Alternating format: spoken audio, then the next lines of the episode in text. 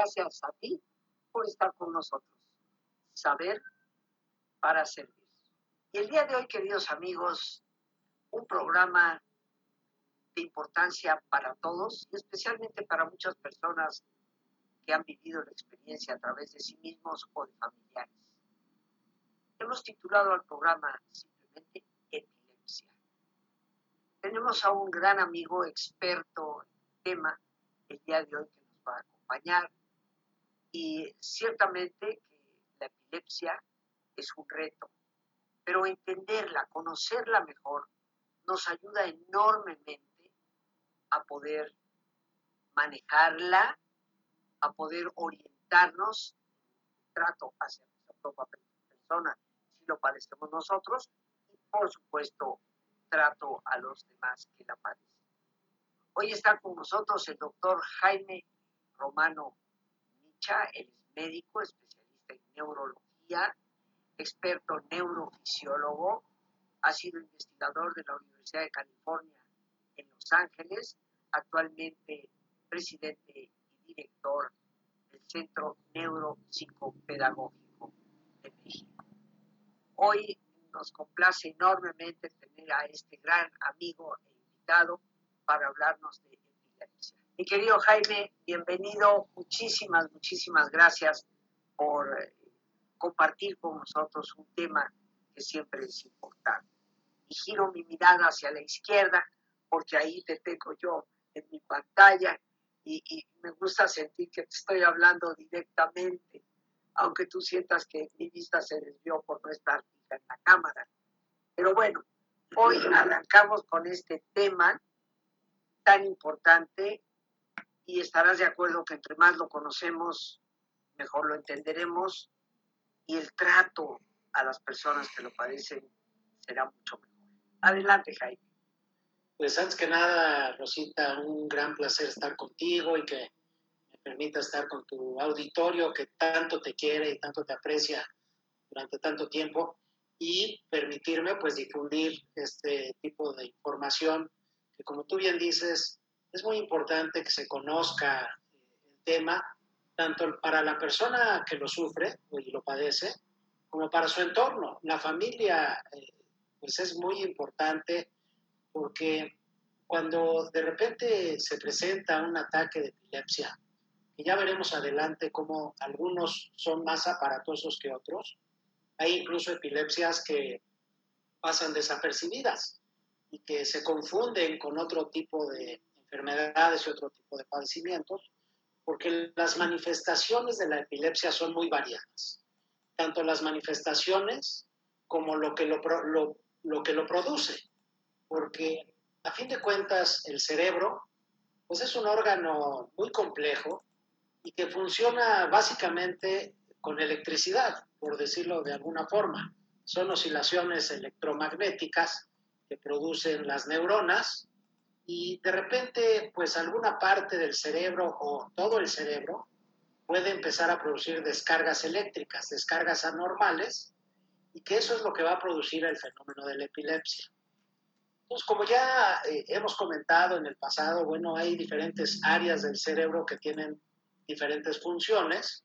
Por ejemplo, nosotros vemos con la parte posterior de la cabeza, en la región occipital, es en donde se produce la vista, hay otras áreas relacionadas con la audición, con el olfato, con el gusto. Y por esa razón, la manifestación de la epilepsia puede ser muy variada. Hay zonas en el cerebro, por ejemplo, encargadas de las emociones, y entonces puede ser que si la descarga eléctrica empieza en esas áreas emocionales, pues la persona puede manifestar desde un enojo incontrolado, puede aventar cosas, Incluso hasta se han descrito algunos casos que pueden producir lesiones a los demás o a sí mismos. Eh, entonces, la epilepsia es muy variada. La, la que se conoce con más frecuencia es cuando la persona se empieza a poner dura, se empieza a poner rígida y luego empiezan a tener contracciones musculares, ¿verdad? Se caen al suelo, pierden el conocimiento, a veces echan espuma por la boca, a veces se pierden el control de esfínteres, se hace pipí, se hace ¿verdad? O sea, las, las manifestaciones pueden ser, como te digo, muy variadas, desde pasar desapercibidas hasta tener manifestaciones raras. algunas, por ejemplo, la gente siente como que no está acá, como que ya vivió estas cosas en el pasado, fenómenos de despersonalización. Como te decía, además de que la manifestación es muy variada, eh, la edad de aparición de la epilepsia tiene causas distintas. Entonces, eh, pues por esta razón, y como decíamos hace un rato, es importante para la persona que lo padece como para el entorno, porque imagínate un niño de repente que empieza con una crisis convulsiva, pues los papás incluso piensan que se puede morir, no saben muy bien qué hacer, y el entorno responde, incluso hay algunas cuestiones sociales también, como los amiguitos responden ante esto. Entonces, pues sí, es una enfermedad de las más antiguas, y no, porque desde los griegos y desde en esa época se conocía ya la epilepsia, y afortunadamente en los últimos tiempos, yo diría de unos 60 años para acá, ya se conoce bastante bien y se han desarrollado muchos medicamentos para poderla controlar. Fíjate que de entrada me surgen dos, dos preguntas que de alguna forma pudieran conectarse.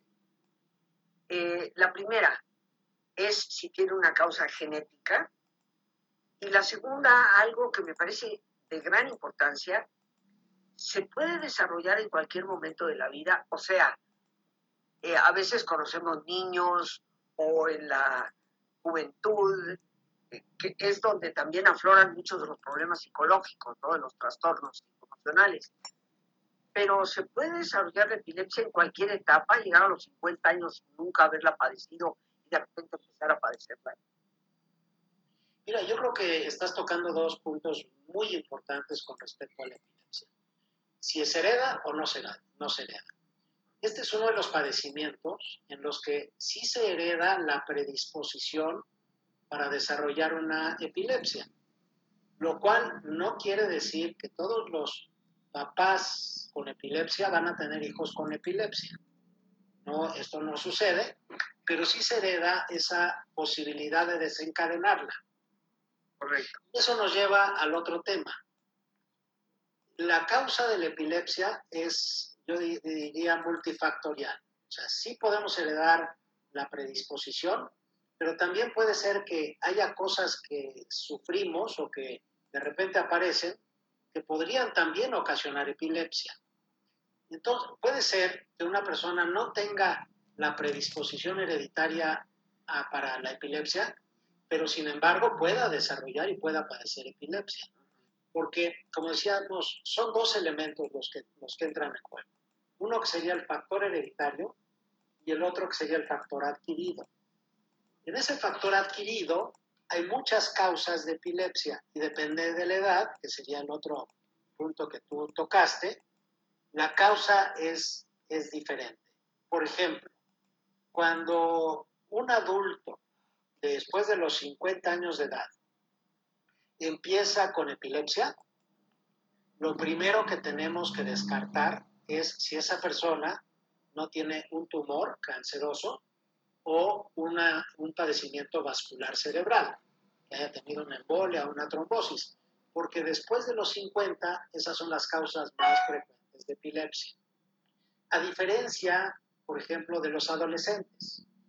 Hay, cuando el adolescente debuta con una epilepsia, dependiendo del tipo de epilepsia, algunas son de buen pronóstico, porque muchas de ellas son hereditarias. Una de ellas es la que llamamos crisis de ausencia. Las ausencias se empiezan a presentar a partir de los 8 años de edad. ¿Y cómo se manifiestan? Pues porque de repente el niño se queda como ido. Se queda como ido, incluso tienen pequeños parpadeos, como esos parpadeos son tres veces por segundo, esto es muy característico, incluso a veces contraen un poquito las manitas, puede, o sea, a, a tres ciclos por segundo, y de repente pues ya pasa el evento, a veces son muy breves, pueden durar uno o dos segundos, y el niño se perdió y luego regresa, y no hay nada más de la manifestación. Esa es una epilepsia de muy buen pronóstico porque se puede controlar muy bien y se puede llegar a curar. No así en la que describíamos del adulto, porque pues, si el adulto tuvo una embolia cerebral o tuvo un tumor, pues, primero hay que curar la embolia y el tumor para que luego se controle la epilepsia. Eh, eh, disculpa, disculpa, Jaime. Cuando hablas, por ejemplo, de estos accidentes vascular, vascular cerebral, me pongo a pensar, ¿puede una persona tener un accidente cerebrovascular sin que se dé cuenta? Y después aparece la epilepsia como resultado de eso. O sea, porque estamos acostumbrados mucho a los accidentes cerebrovasculares y aparatosos. aparatosos, ¿no? Entonces la persona puede quedar hemipléjica, eh, con problemas con el habla, pero pueden haber estos pequeños accidentes y la persona no se da ni cuenta y de repente, ¡pum!, aparece una epilepsia. Sí, fíjate que sí, mira, algunos accidentes vasculares cerebrales cuando son muy localizados, y dependiendo de dónde se localice, la manifestación puede ser que de repente la persona haya tenido un poquito de confusión mental, que haya tenido algunos síntomas muy ligeros, y luego ya pasa, porque se auto se, se, autocorrige, digamos, ¿no? Eh, pero puede ser que haya quedado con alguna afectación en el tejido cerebral, un infarto cerebral. Y luego, después de unos dos meses o tres, podría llegar a presentarse una epilepsia. Es lo, lo menos común, pero cuando son tumores, por ejemplo, los tumores van creciendo lentamente y puede ser que eh, en un momento crezca lo suficiente e invada algunas estructuras que son epileptógenas y entonces se manifiesta la epilepsia. Hay tumores que nunca cursan con epilepsia, como decíamos, dependiendo de dónde se localice. ¿no? Estamos hablando de las causas del adulto de la epilepsia. Y luego vimos, hay algunas causas en los jóvenes. También incluso la, la epilepsia que se manifiesta como contracción y luego movimientos y que es muy aparatosa, si se presenta en los adolescentes y en adultos jóvenes, también es de mejor pronóstico, porque a veces también son hereditarias. Las que no les va tan bien es cuando la causa de la epilepsia es por algún tipo de lesión en el cerebro. Por ejemplo, si un bebé en el momento del nacimiento, en el momento del, embarazo del parto, tiene complicaciones y no respira inmediatamente al nacer, eso puede lastimar también el cerebro y se pueden dar algunas epilepsias en los primeros años de vida. Otra vez, yo diría que en términos generales, las epilepsias que aparecen en edades muy tempranas, antes de los cuatro años de edad o después de los 50 años de edad, son las más peligrosas.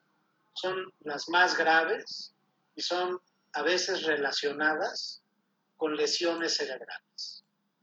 Las de mejor pronóstico son las que aparecen en los niños desde los diría 10, 11 años de edad hasta los 18.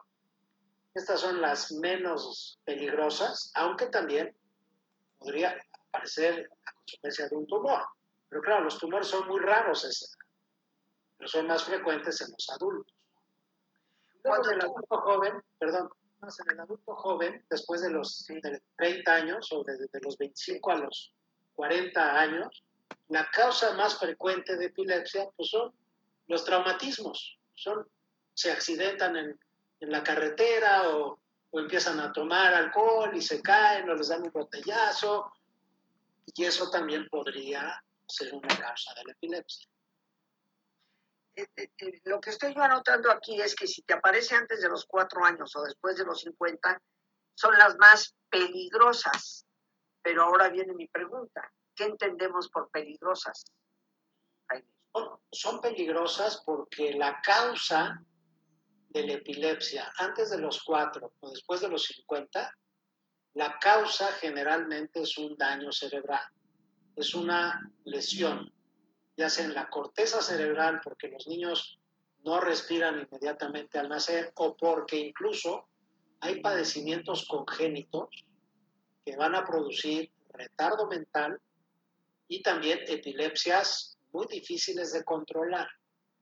Esas son otras causas más raras, pero hay padecimientos metabólicos, genéticos, que no sintetizan algunas sustancias y que eso puede también ser causa de epilepsias muy difíciles de controlar. Por eso decíamos, las más peligrosas o las más graves son en los primeros cuatro años de vida o después de los 50, porque generalmente están relacionadas a una lesión en el cerebro, a un problema más de tipo médico. hay que controlar primero el aspecto médico para luego tratar la epilepsia. Ahora, eh, vamos a suponer las que son de mejor pronóstico o menos peligrosas, de acuerdo a lo que, lo que aprendo aquí contigo, son los que van a aparecer en adolescentes, en adultos jóvenes, que pueden ser por causas de traumatismo, etcétera. ¿Para esas hay un tratamiento que las pueda llegar a curar? Sí, fíjate que en esas epilepsias que aparecen en el, adolescente, las que estamos diciendo, que no están relacionadas con lesión cerebral, sino que más bien son hereditarias, esas son las que son de mejor pronóstico, se controlan muy bien con medicamentos, y si uno sigue un tratamiento bien adecuado, se controlan las crisis, tienen un tratamiento bien estructurado, yo diría que el 70% de esas se llegan a curar. Y ya la persona en el, cuando es más grande, adulto mayor o demás, en algunos casos incluso ya no necesitan incluso medicamentos. Por eso serían las de mejor pronóstico y responden muy bien, muy bien a los medicamentos. O sea, hasta el 70% se puede curar. No, yo diría que de esas, de las que aparecen en esta edad, yo diría el 95-97% se llegan a controlar y yo diría un 20 o 30% se pueden llegar a curar. Sí. En términos generales, claro, siempre hay que individualizar, siempre hay que ver, pues cada paciente es diferente y cada paciente va a responder de manera distinta. Sí. Pero, digamos, o sea, ahí tenemos la perspectiva de que con tratamiento, con medicamento, si aparece en esa adolescencia o adultez, vamos a decir joven hasta los 50, pudiera ser el 30% puede curarse por completo y hasta un 95% se puede controlar con medicamentos y vivir tranquilamente. Así Ahora, las peligrosas, esas que vienen de daño cerebral, tanto en la niñez tempranísima o después de los 50 años. ¿Qué podemos hacer para ayudar? Mira, lo primero es hacer un diagnóstico correcto. Por ejemplo, en el adulto después de los 50, pues hay que ver la causa. Si es un tumor, si es una enfermedad vascular cerebral, pues es un proceso degenerativo del sistema nervioso. Dependiendo, hay tumores que se pueden curar y hay tumores que no hay cánceres que son más benignos y cánceres que son más malignos. Entonces, dependiendo del grado de curación del tumor o del cáncer, consecuentemente se puede llegar a, curar la epilepsia. Por ejemplo, hay tumores que aparecen y que se pueden quitar. hay tumores que producen también epilepsia y se quitan y la persona puede quedar normal incluso con un tratamiento después de algunos años de, de medicamentos antiepilépticos, se puede llegar totalmente a curar. Son los, de mejor, los que mejor les van. O sea, hay tumores que son muy graves y que son infiltrantes y que no están bien encapsulados. Y esos, pues hay que radiarlos, hay que darles quimioterapia, a veces no resulta suficientemente efectivo el tratamiento y bueno, pues si se les dan medicamentos también antiepilépticos, si es que se manifiestan como epilepsia, porque hay otros tumores como esos que no, no presentan epilepsia. Entonces ahí pues, no hay que darles medicamento antiepiléptico, pero suponiendo que es un tumor infiltrante, estos muy agresivos, un glioblastoma multiforme, por esos pues responden de manera parcial al tratamiento si se manifiesta con epilepsia también, hay que darles medicamento los antiepilépticos, pero la curación pues dependerá de la curación del tumor. En el caso... perdón, obviamente en cualquiera de los casos, sean unos u otros, eh, se requiere, por supuesto, la supervisión médica, la asistencia por parte de, un especialista. Eh, Jaime, ¿qué, ¿qué, te parece si vamos a nuestro ejercicio de relajación y después retomamos para dar tus datos? Seguramente personas nos están pidiendo yo les recuerdo, queridos amigos, que no leo los comentarios que están llegando en estos momentos a Facebook, eh, precisamente porque pues, mi vista no, no me lo permite, pero eh, con todo gusto las preguntas eh, se entera y les pasaremos una, una respuesta oportuna. Eh, vamos a ponernos cómodos, si les parece, y en esa posición cómoda. Es posible hacer el alto completo, el alto total, que mejor que cerrar tus ojos. Y en una posición cómoda, con tus ojos cerrados, toma conciencia de tu respiración, el entrar y el salir del aire en tu cuerpo. Imaginando cómo al inhalar, así como llevas oxígeno a todas tus células, inhalas también serenidad para tu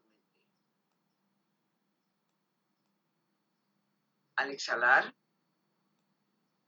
así como tu cuerpo se libera de toxinas, imagina cómo en ese aire que sale, también te liberas de todas las presiones y todas las tensiones.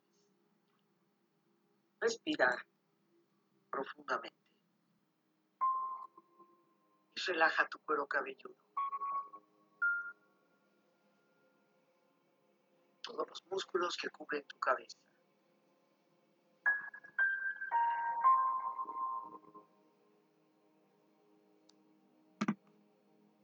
Relaja tu frente. Siente la piel, la vibración de la piel que cubre tu frente.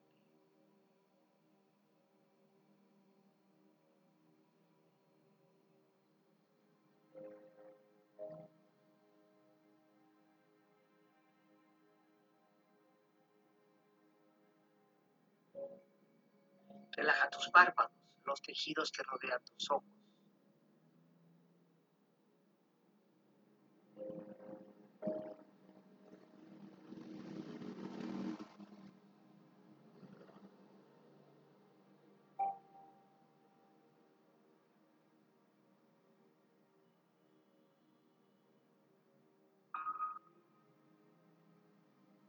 Relaja tus mejillas, toda la piel, todos los músculos que cubren tu cara.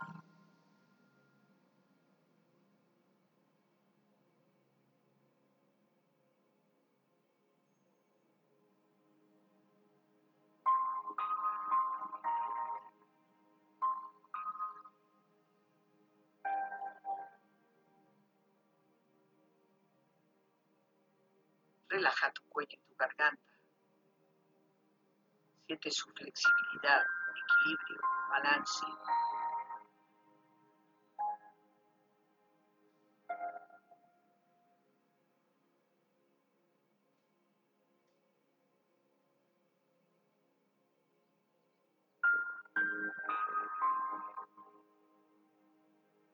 Relaja tus hombros, brazos y manos, así como tu espalda. Siente una agradable sensación que relaja todos los músculos en estas partes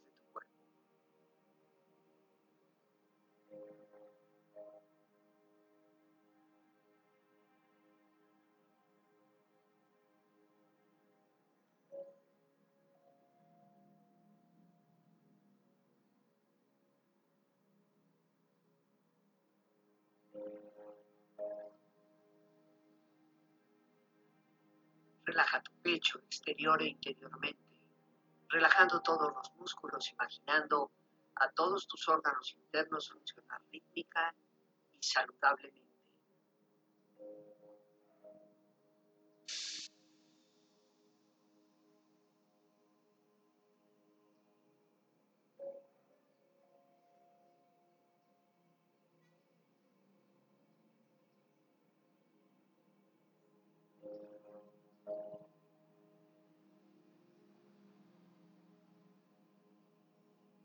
Tu abdomen, exterior e interiormente, relajando todos los músculos, imaginando a todos tus órganos internos funcionar rítmica y saludablemente.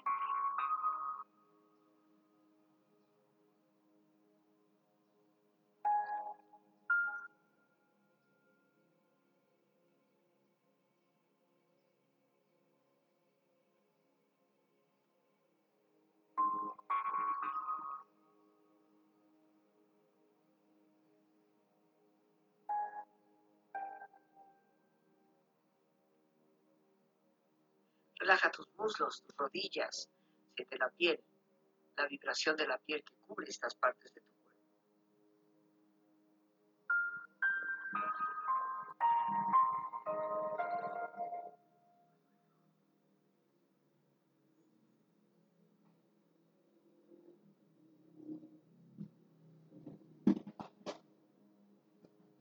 Relaja tus pantorrillas y tus pies.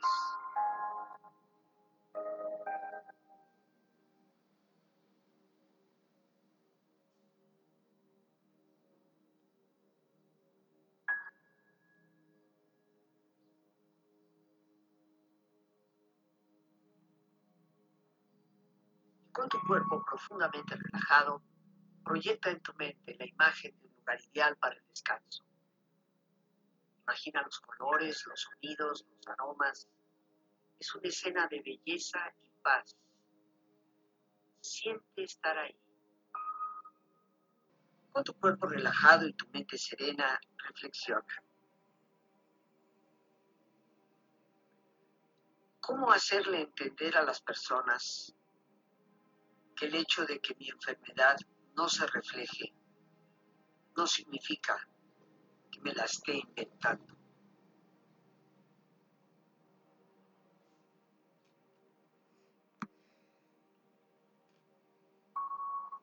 Yo no tuve elección con mi epilepsia, pero tú sí puedes elegir cómo me tratas.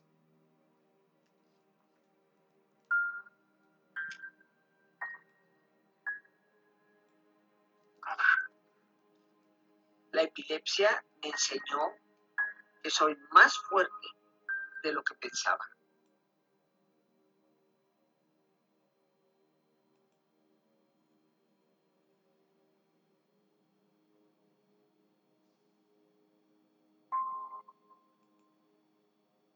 Respira profundamente.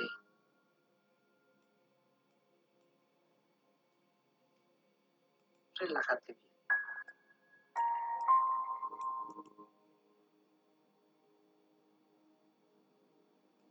Y con esta experiencia empieza lentamente a estirarte, brazos, manos, piernas y pies, moviendo tu cuello, bostezando si lo deseas, haciendo que tu cuerpo retome su nivel de actividad habitual hasta lentamente abrir tus ojos. Ojos abiertos, bien despierto, muy a gusto, bien descansado y en perfecto estado de salud, sintiéndote mejor que antes. Regresamos con nuestro invitado, el doctor Jaime Romano Micha. Jaime, especialista en neurología, el director del Centro Neuropsicopedagógico. Aquí Lorena nos está haciendo favor de poner tus datos en la pantalla, nuestra productora. De ahí vemos un teléfono, queridos amigos, el 55 55, dos veces 55, 15 20 70. Este es uno de los teléfonos, ya me tocó a mí decir uno, ahora tú di el otro, mi querido Jaime.